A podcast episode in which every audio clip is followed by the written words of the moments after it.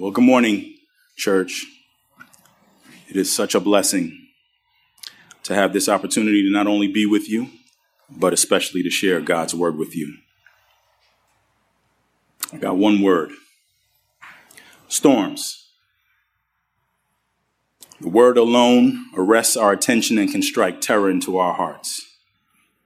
Even the definition is quite terrifying a violent disturbance of the atmosphere with strong winds and usually thunder and rain or snow. Some of you went through a storm in order to be here this morning. Hmm. But what about others? Have you ever been in the midst of a physical storm? I mean, a real storm, you know, not, not what this area considers to be a storm, you know, a little bit of an overreaction, but you know. But if you've ever been in a storm, like a real storm. You'll never forget it. I recall over 10 years ago uh, traveling with my family to Arizona for a wedding, and it was during the fall, so it was really a beautiful time of year. The temperature was just right. And wanting to take advantage of the time that we were out there, my wife uh, planned a day trip to the Grand Canyon. And the day that we decided to travel there, there were warnings of a potential tornado and hailstorm on the way. We listened to various uh, weather reports and warnings, and we heard that it would be a brief storm, so we thought we could probably manage it.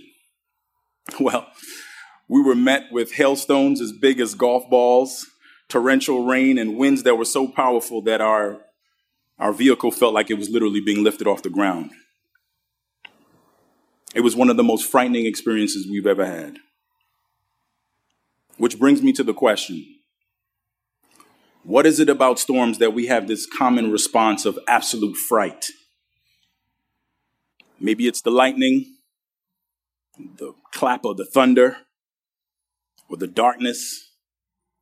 Or is it that we just feel helpless? Well, regardless of what frightens us about storms, I want to invite you to open up your copy of God's inerrant word to Mark chapter 4, verses 35 through 41, where we will examine, by God's grace, how our faith in Jesus Christ can bring us through even the most terrifying of storms. Mark chapter 4, verses 35 through 41. And I'm reading from the NASB. And the scripture reads as follows And on that day, when evening had come, he said to them, Let us go to the let us go over to the other side. And leaving the multitude, they took him along with them just as he was in the boat, and other boats were with him. And there arose a fierce gale of wind, and the wind and the waves were breaking over the boat so much that the boat was already filling up. And he himself was in the stern, asleep on the cushion. And they awoke him and said to him, Teacher, do you not care that we are perishing?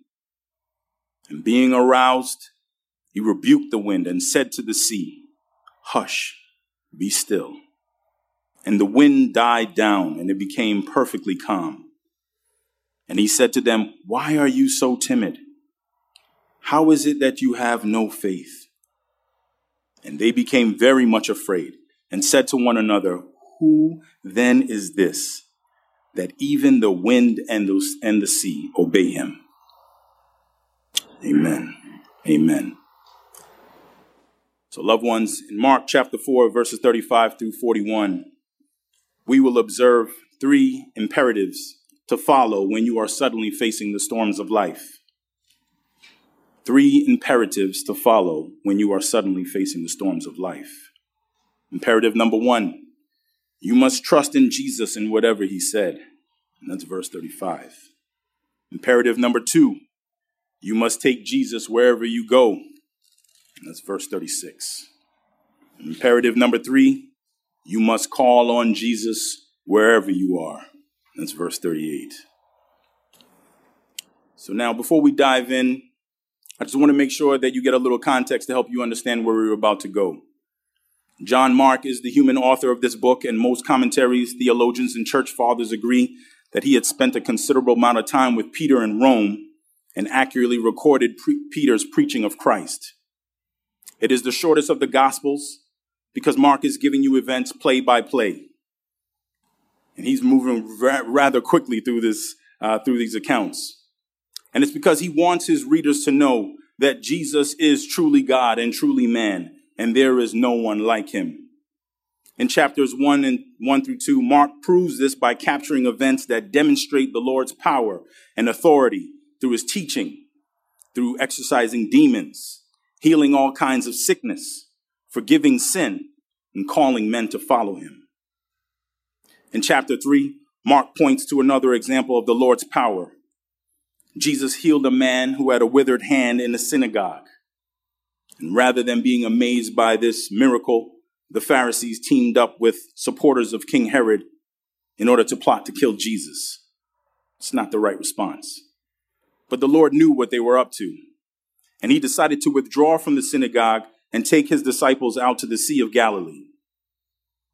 Now, at this point in Jesus' ministry, the word about what he had done and who he is was spreading like wildfire.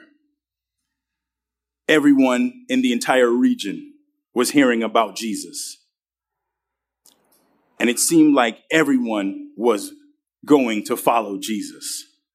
And it was such a large crowd that Jesus even instructed his disciples to get a boat ready for him so that he could teach all of the people without being crushed.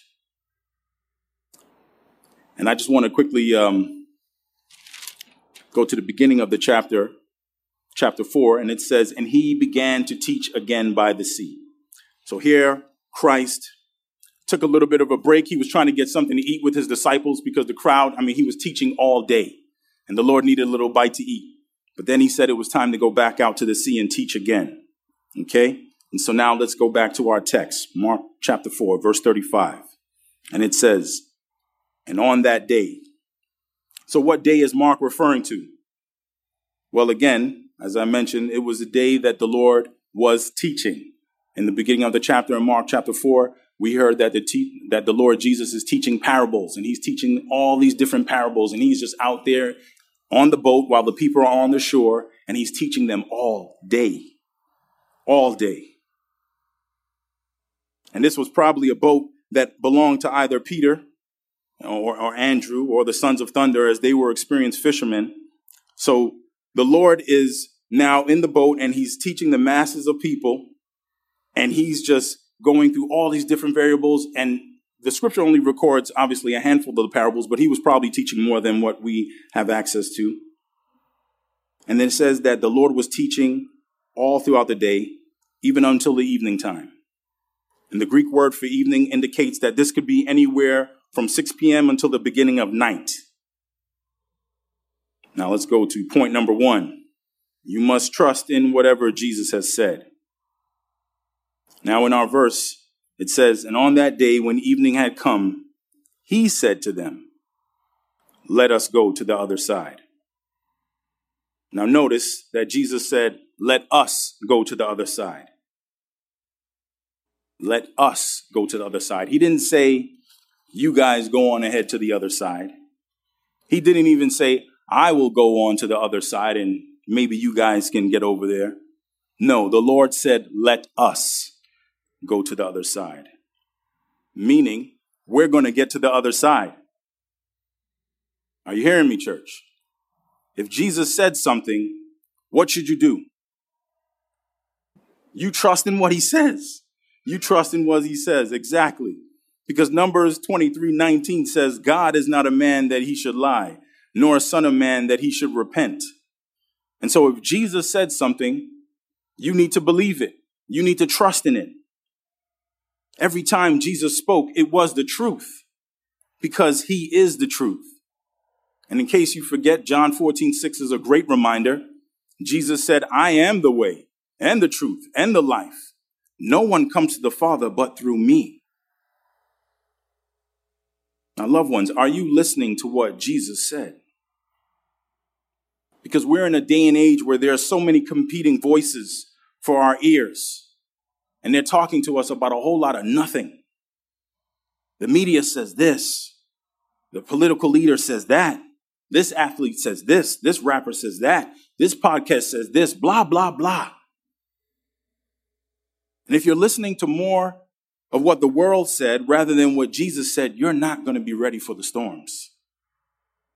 Stop giving so much attention to what won't last and listen to the words of eternal life because that's what's going to help us get through the storms. Trust in what Jesus said. So that should have been a hint for the disciples, but it's a hint for us. And so, verse 36, it says, And leaving the multitude, okay, so the Lord had determined that it was enough teaching for the day. And he instructed disciples that it was time to literally send away the crowd. The Lord was tired and he wanted to retire to be with his disciples. He wanted to head over to the other side of Galilee so he could have some alone time with them, for he had just recently summoned them to himself. And so now we are at the second point of our outline. You must take Jesus wherever you go. And so it says, and leaving the multitude, they took him along with them. Praise God. Now, the word for to take in Greek means to take to or to take with oneself or to join with oneself. And this is similar to Matthew chapter 2, verse 13, when, G- when Joseph was instructed by the angel of the Lord to get up and to take the child, Mary, and excuse me, to take the child and Mary to Egypt. Or it's also like in Mark chapter 9, verse 2, when the Lord took Peter and James and John with him on the Mount of Transfiguration. And so, just as you would take someone with you to be with you, the disciples took Jesus along with them. They prioritized taking Jesus. They could have taken anyone else with them. There was a whole bunch of people out there that day. They could have taken their family with them. They could have taken their friends with them. But no, they took Jesus with them. And I just want to ask you, loved ones, are you taking Jesus with you wherever you go? We live in a world, sometimes you're driving and you see people, they're taking things with them that thinks that's going to help them get through the storm. You sometimes see that they have their God on the dashboard, or maybe it's hanging from their mirror. But that's not the God of the scriptures. And that's not going to help them get through the storm. But if you are in Christ, you have Jesus Christ with you and you take him everywhere you go. Because that's what we do, loved ones. And now it says, and leaving the multitude, they took him along with them, just as he was in the boat. So the Lord had stayed in the boat all day. He was teaching all day. And the disciples after instructing the crowd to leave, they said, We're just going to leave right now. It's time to get over. The master wants to head over to the other side. And other boats were with them, actually, because they wanted to get to the other side with Jesus as well. But now we come to verse 37. And there arose a fierce gale of wind. Now, other translations, such as the NIV, call this a furious squall. King James Version has it as a great storm of wind. And in Greek, the word for fierce is megas. And these types of fierce winds or storms or hurricanes are actually quite common for the Sea of Galilee, also known as the Lake of Lake Galilee. And according to the Coffman commentaries on the Bible, this beautiful lake was surrounded by at least a dozen towns in the time of Christ and was the most densely populated area of Palestine. It is 13 miles long, 6 miles wide, pear shaped, and the surface lies 700, 700 feet below sea level. Steep mountains rise along the western and eastern shores. It's fed by the Jordan River, which enters at the north end and exits at the south end, where it resumes its course to the Dead Sea. Now, due to its depression below sea level and the bordering mountains, it is subject to very severe and sudden storms. End of the quote. So now you know this area was typical for having storms. And unfortunately, the, the disciples did not have a Doppler radi- uh, radar system. There were no satellites. There was no weather channel to help them to warn them that they were about to get into a storm. And isn't life just like this scene? I asked you earlier if you had been through a physical storm. And some of you out here would much rather go through a physical storm than the storm that you're in right now.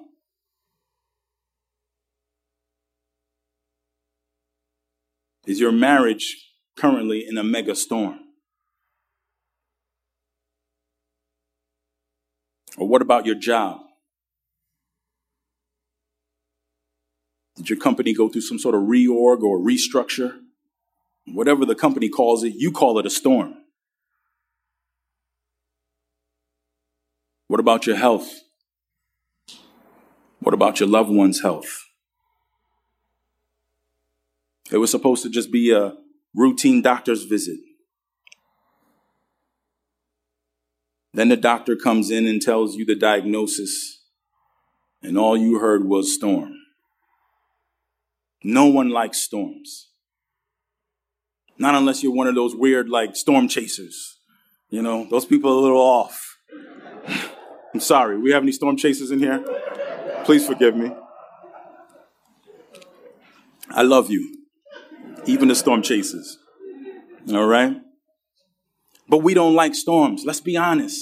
We don't like getting that call. Something happens in our stomach when we get that call.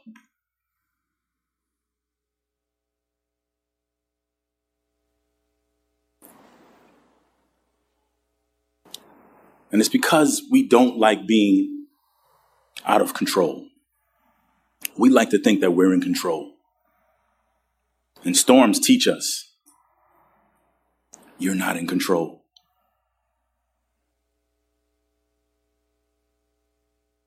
The world wants to be the captain of their own ship.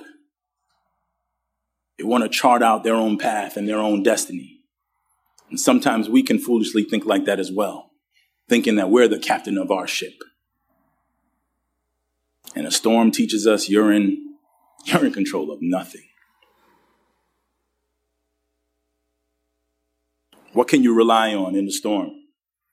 Can you rely on your profession to get you through this storm? These were seasoned fishermen. They've traveled the waters, they've been through some storms before, but not like this one. Not like this one. This storm was unlike any other storm. And they knew it. I mean, the scripture says, verse 37, the waves were breaking over the boat so much that the boat was already filling up. This is quick. This, this storm just suddenly descended upon them. They were not prepared. The water was calm when they first went out, but it got, it got to be a mega storm quickly. They're trained fishermen. If they saw the storm before, they would have said, Lord, let's hold out a little bit before we head over to the other side. But no, they thought it was going to be safe passage. They thought it was going to be smooth sailing. And then the storm hit them.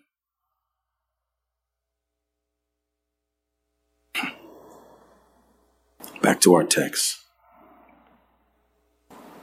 Verse 38 And he himself was in the stern, asleep on the cushion. So, where is Jesus? He's in the stern, he's in the back of the boat. And here we see a picture of the humanity of Christ. We learn in John chapter 11, verse 35, that Jesus wept. And here we see Jesus slept. The Lord did things like you and I normally do. He ate, he drank, he wept, he slept. He was truly God, but he was also truly man. And I can't help but think about another person. But before I get there, you know, the Lord, I just want you to take note of the fact that the Lord was tired. Okay, for some of you who are teaching our growing disciples class, right? If you're teaching all day, I know Pastor Gabe, when he's doing those counseling classes, he's teaching all day. It is tiring. You get home and you're spent, right? I never forget a few times um, Pastor Leek would invite the men's ministry over to his house after uh, after he had preached, after he had taught all day, and we'd be sitting down watching the game, and we look over at him to say, "Hey, Pastor Leek, you saw that play? He's gone." I said, Iron Sheik, what you doing, man? Wake up. We're watching the game. He's done. He's tired. And the, and the Lord is no different. He's spent. And I can't help but think about another person in, in the Bible that slept during a storm. I think about my man Jonah. You all know the story of Jonah, right? God told him to arise and go to Nineveh. Jonah said, I got better plans. I'm the captain of my own ship. I'm going to Tarshish. Okay, Jonah, you go ahead. Mm-hmm. And so he goes in, headed in an opposite direction. He's, he's thinking it's going to be smooth sailing. So he goes and he takes a little nap. Meanwhile, there's a storm raging. Like that movie, The Perfect Storm. I mean, the storm, I mean, the winds and the waves, it is beating against that boat. And so much so that these mariners, these trained mariners, they recognize that this storm was beyond them. They're scrambling and they're calling on their gods, and it's not helping them. And we get to verse 6 where the captain goes to Jonah and he says, What do you mean, you sleeper? Arise, call out to your God. Perhaps the God will give a thought to us that we may not perish. They were desperate. And their God was not answering them because their God was not the true and living God. But Jonah served the true and living God. And there's a difference between Jesus and Jonah. Jonah was being disobedient, and that's why the Lord sent that storm. But this is Jesus, the sinless Son of God incarnate. Not to mention the disciples, what did they do to be in this storm? They were just trying to follow Jesus. And yet God allowed them to be in this storm. They didn't ask to be in this storm. And you see, loved ones, sometimes we can be guilty of unbiblical thinking like that. That just because we're following Jesus, that means we will never be in a storm. Have you ever thought that? I know I have. I know when I was young in the faith, I used to think, oh, all I got to do is follow Jesus and everything will be all right. And then I started seeing more storms. and I said, what is this? I thought it was going to be smooth sailing. I thought, you know, it would just be a cruise control. No. Here came the storms. They were coming.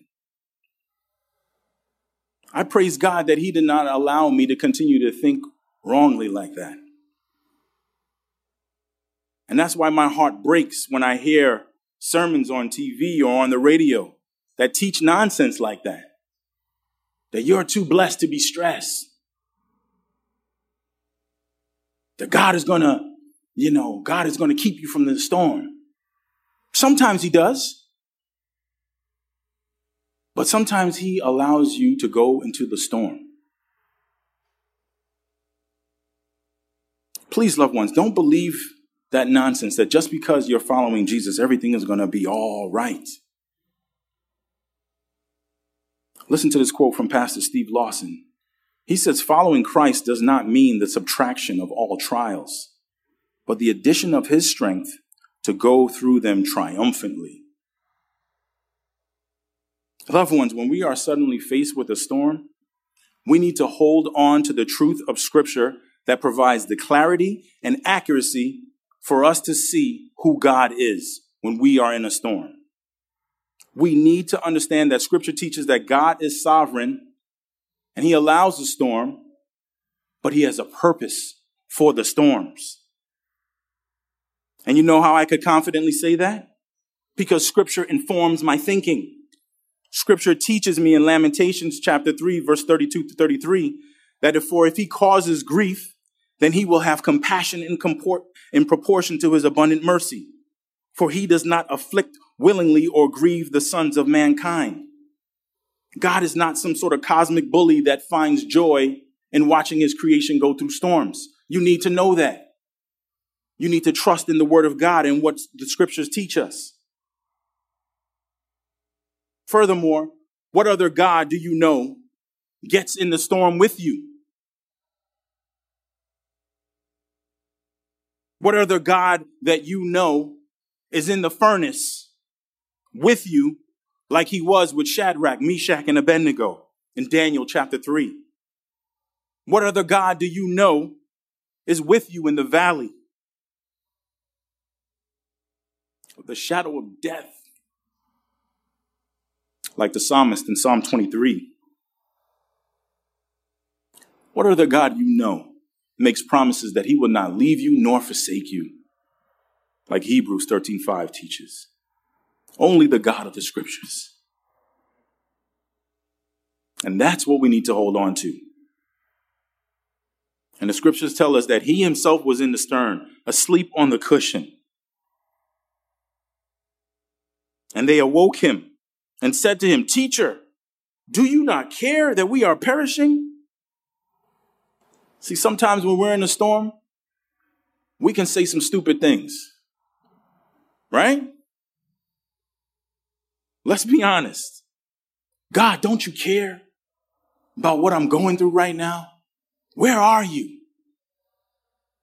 And sometimes life feels like you're in that boat and you're looking for God to help you, but He's asleep. Loved ones, Jesus was asleep here in His humanity, but God never sleeps, He never slumbers. You must understand that because Scripture instructs us in that. Okay? And by the way, God can handle your questions. He can, he can handle even your toughest questions. But make sure that you are prepared for his responses. You all know the story of Job. Job had some questions because he thought that he was a righteous man and that what's going on right now? Why am I going through this? And the Lord had a response for him. He had more than a couple of responses for him.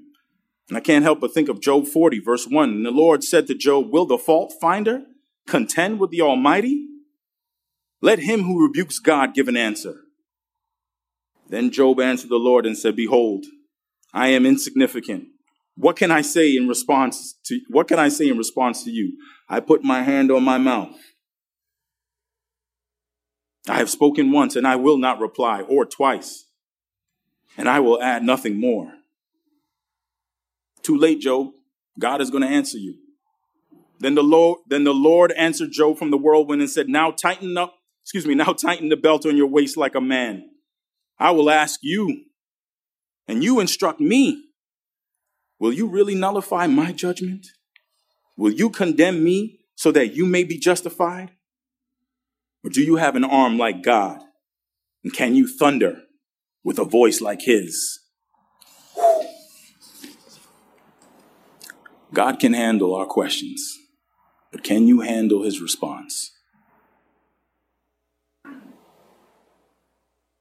So we are now at the third point in our outline. You must call on Jesus wherever you are. You must call on Jesus wherever you are. So the disciples they realize that this storm is beyond them. And they realize that they are in the midst of the storm. And they call on the Lord Jesus Christ. They say, Teacher, do you not care that we are perishing?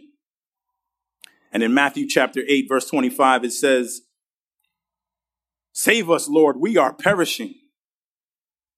And in Luke 8, 24, it says, They came up to Jesus and woke him, saying, Master, Master, we are perishing. So the reason that we see these different titles being thrown around is because they called on all three. They recognized we are in a storm and we need help. And they wanted to make it abundantly clear to the Lord that they needed his help. In their mind, this is not a time to be calm. This is not a time to be distinguished and say, Excuse me, Lord Jesus. I don't know if you this, but we are in the midst of a storm. No, sir. No time for this. This is a storm. It's gotten my attention. I'm calling on Jesus. Who do you call on when you're in the midst of the storm, loved ones? Who are you calling?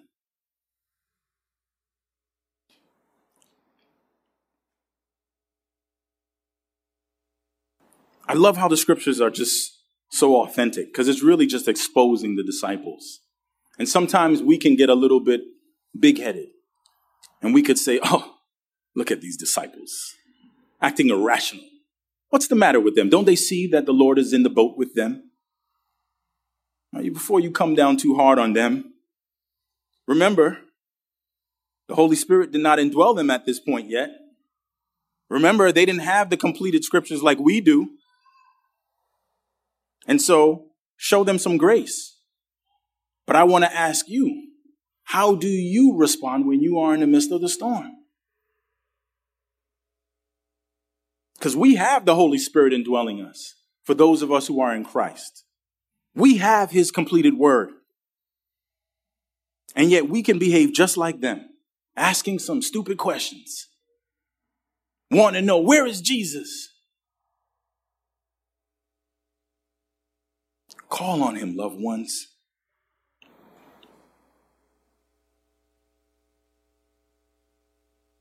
Hmm. Who are you calling on in the midst of the storm? Because God wants you to go through that storm. Because He wants you to call on Him. You know, you call on family. Sometimes you're not able to find family. You call on your friends who were maybe with you in the past. But in this particular storm, you can't find them. Stop wasting time. Call on Jesus. Call on Jesus. Verse 39. And being aroused, he rebuked the wind and said to the sea, Hush, be still. Hmm. What a mighty God we serve. Now, the disciples, with their question, Lord, do you not care that we're perishing? The Lord could have rebuked them, but instead he rebuked the winds and the waves. What a mighty God. And the scripture says, and the wind died down and it became perfectly calm. You know how the wind and the sea literally became perfectly calm? Psalm 65 7 tells us, Who stills the roaring of the seas, the roaring of the waves? and the turmoil of the nations. Listen to Psalm 104, verse 7. He established the earth upon its foundations so that it will not totter forever and ever. You covered it with the deep sea as with a garment. The waters were standing above the mountains. They fled from your rebuke. At the sound of your thunder, they hurried away. Back to Job 38, verse 11. Or who enclosed the sea with doors when it went out from the womb, bursting forth? When I made a cloud its garment and thick darkness its swaddling bands, and I placed boundaries on it and set a bolt in doors, and I said, As far as this point you shall come, but no farther. And here your proud waves shall stop. You know how the winds and the waves stopped immediately? Because they heard God speak they heard that same voice that spoke, Let there be light. Right? They heard that voice and they had no choice but to obey. The winds and the waves obeyed. And loved ones, are you letting God speak to you in the storm? Are you trusting in what He said? Are you taking His word wherever you go? because it's so important because that's what's going to get you through the storm. That's what's going to get you through the storm.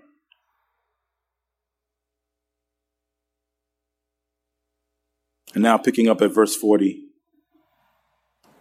After the Lord calmed the storm, he now turns to them. And he said to them, Why are you so timid? How is it that you have no faith?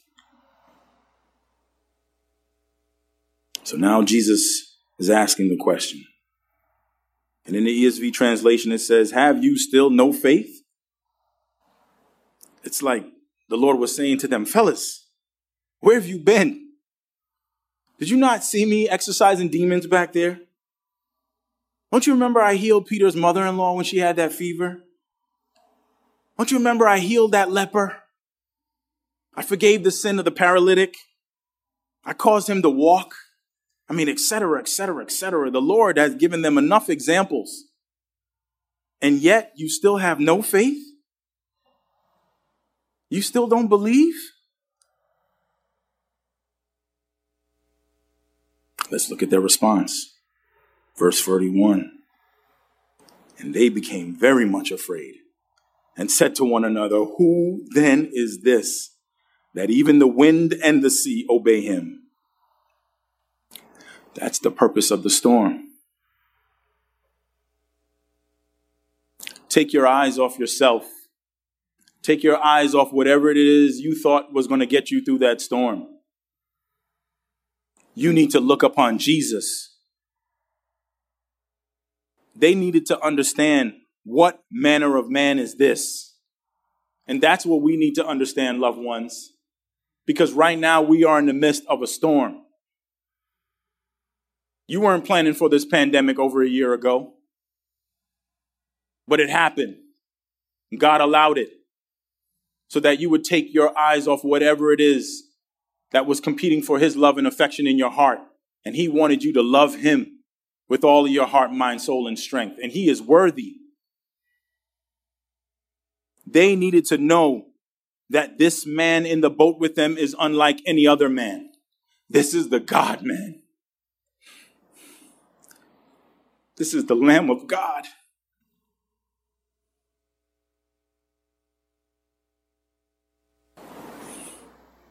Jeez.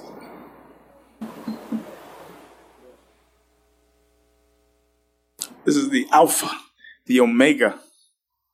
This is the bread of life. This is the door. This is the Messiah. And we need him. We need to see who he is for who he is. Not for who we want him to be, but for who the scriptures tell us who he is. And the disciples needed to see that.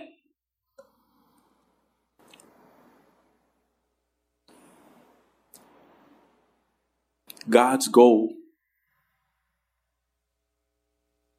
is to conform us to the likeness of Christ. And he uses storms to accomplish that.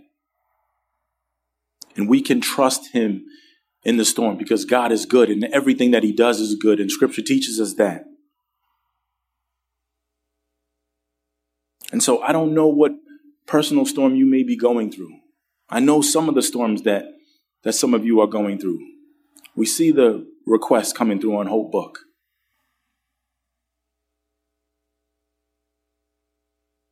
And it hurts sometimes when you see.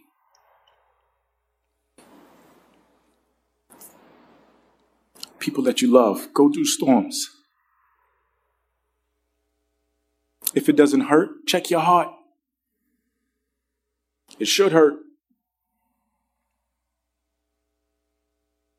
Because when they mourn, you should mourn. When they rejoice, you should rejoice.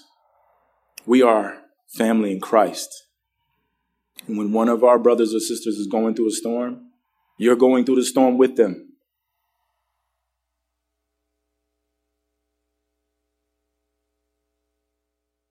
Come alongside them. Call on the Lord Jesus Christ for them. They might be in the storm so hard that they, they, they might be confused. Intercede on their behalf. That's why prayer is so important. because we're praying to the God who's over the storm. He controls the storms. And in his infinite knowledge and wisdom, he determines how long the storm is going to be, not us. Stop trying to take control of the storm. Run to the God who is over the storm. Trust in him. Trust in his word. Trust in whatever Jesus said. Take him wherever you go. And call on him wherever you are in the storm. And watch our God work. And praise him in however he sees fit to respond to the storm. Now, if you're sitting here today, or if you're watching online and you have not submitted to Jesus as Lord and as Savior, would you please hear me for just a few moments? We all agree and we all know that life is hard.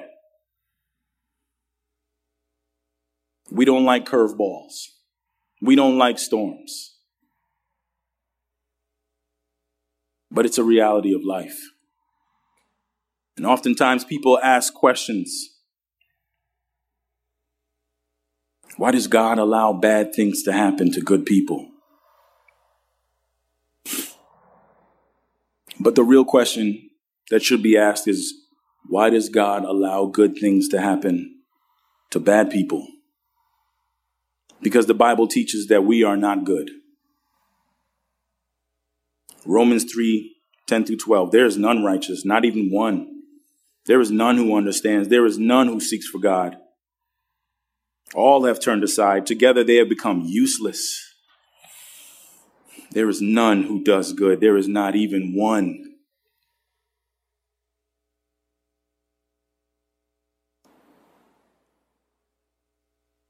And you see, when our first parents, Adam and Eve, when they sinned against God's one and only command, as a result of their disobedience, we all fell with them that day and were ushered into this world of sin, suffering, and death.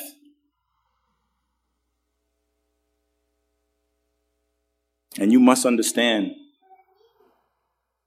that God is perfectly holy. He is so holy. Scripture teaches us that He is holy, holy, holy. And he requires that we be perfect, for he is perfect. Matthew 5 48. But we are not perfect because of the sin of our first parents. And if that's not enough, Romans 3:23 teaches us that all have sinned and fallen short of the glory of God. We all have sinned. And God, being perfectly holy and perfectly just, He could have taken all of creation and just thrown us into the flames. But that's not what He did. He sends His one and only Son, His only begotten Son, His Son in whom He is well pleased. And the Lord Jesus Christ was conceived by the Holy Spirit in the womb of a virgin, and He entered into this world as a babe.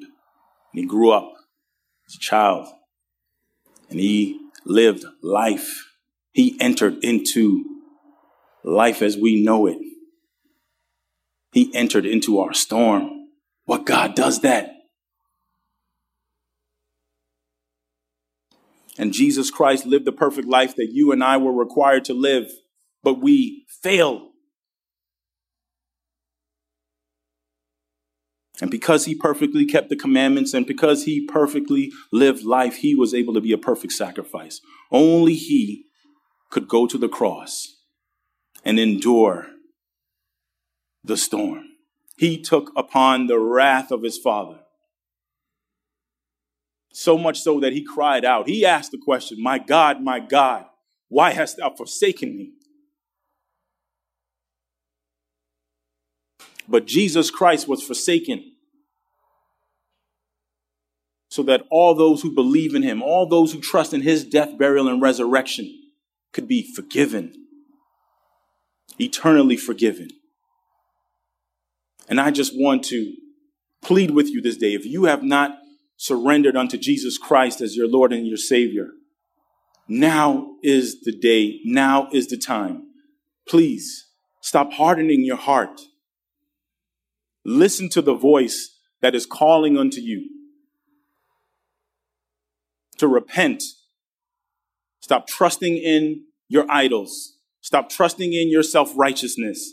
Stop trusting in whatever it is other than Jesus Christ. Turn away from those things and run to Him.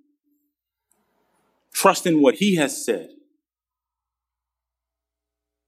God desires that all men be saved and come to the knowledge of the truth. He does not take any pleasure in the death of the wicked. But you must come to him on his terms. You must submit to him on his terms. Now, the disciples, they were terrified by that storm. But you know what terrified them more? The fact that God was in the boat with them. They were awestruck. And scripture teaches it is a terrifying thing to fall into the hands of the living God. Life is hard, but it is not more difficult than spending an eternity in torment. That is beyond human comprehension.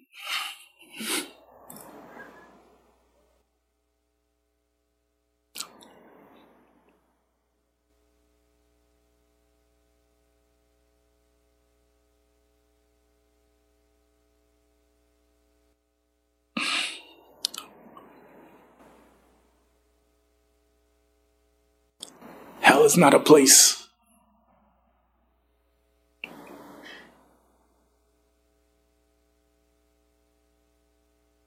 For fun. Weeping and gnashing of teeth.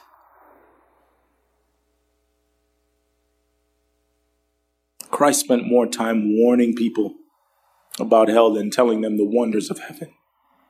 And it's because he wanted them to repent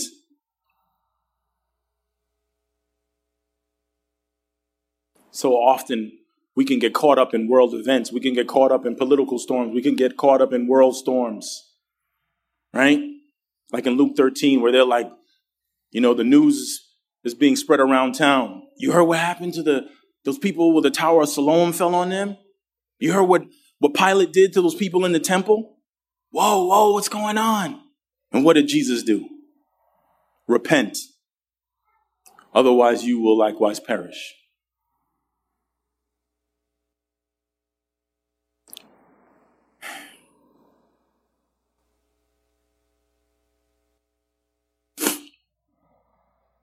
Please, if you are listening to the sound of my voice and you have not trusted in Christ, I beg you, turn to Him today.